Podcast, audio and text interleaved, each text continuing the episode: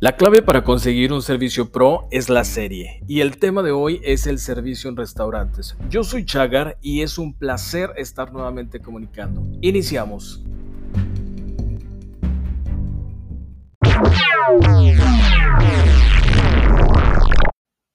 Hablar del servicio en restaurantes es quedarnos cortos, pues no es un servicio o el servicio, sino una serie de servicios que pueden resultar imperceptibles, pero que sin esto sería casi imposible atender la función de restaurar a la manera en la que se hace hoy en día. Pero, ¿qué se entiende por restaurante? El diccionario de la Real Academia Española de la Lengua señala que los restaurantes son establecimientos públicos donde se sirven comidas y bebidas pagando un precio para ser consumidas en el mismo local. Pero por supuesto que discrepo de esta definición. Pero, ¿por qué discrepo?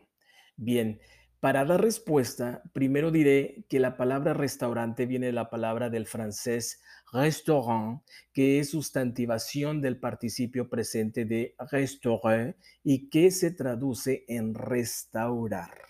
Con esta explicación ya podemos tener una definición más amplia de la palabra restaurante, es decir, que restaurante es el establecimiento público que sirve alimentos y bebidas que restauran por un pago.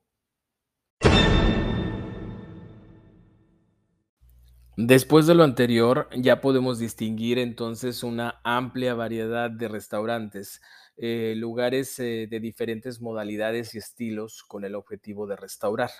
Aquí surgen los restaurantes de alta cocina, los restaurantes de cocina de autor, los de especialidad, los restaurantes con buffet, los restaurantes de comida rápida, los restaurantes de moda, los temáticos, los restaurantes antro o cantinas, los restaurantes escuela, los restaurantes de comida casual o fondas, los comisariatos, las cafeterías, los que envían a domicilio, los de la calle o ambulantes, entre muchos otros ejemplos.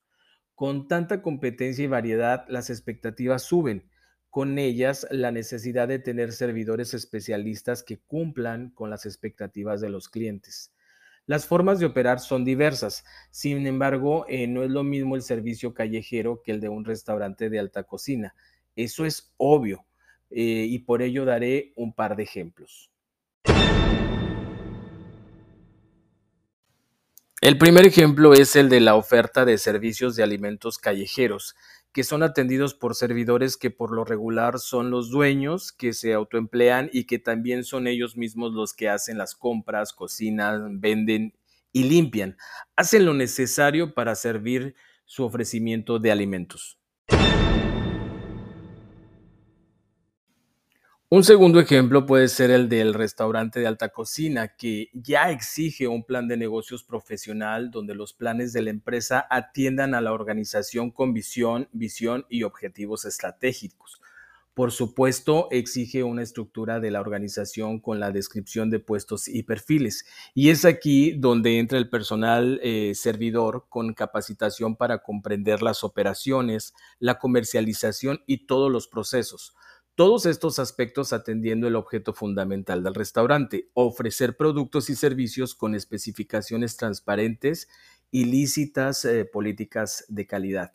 Estamos hablando de servidores, gerentes, agentes de compras, eh, mantenimiento, recepcionistas, eh, valet parking, cocineros, vendedores o meseros, capitanes, sommelier, bartenders, entre otros muchos.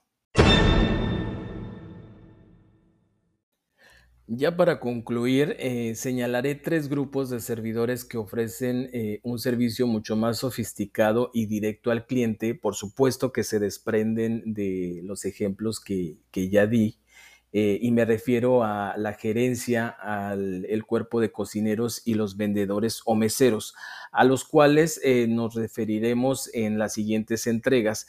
Eh, y les puedo adelantar que la próxima entrega, el próximo lunes, estaremos hablando de los aspectos gerenciales que son fundamentales para una buena dirección, para un buen resultado de un restaurante.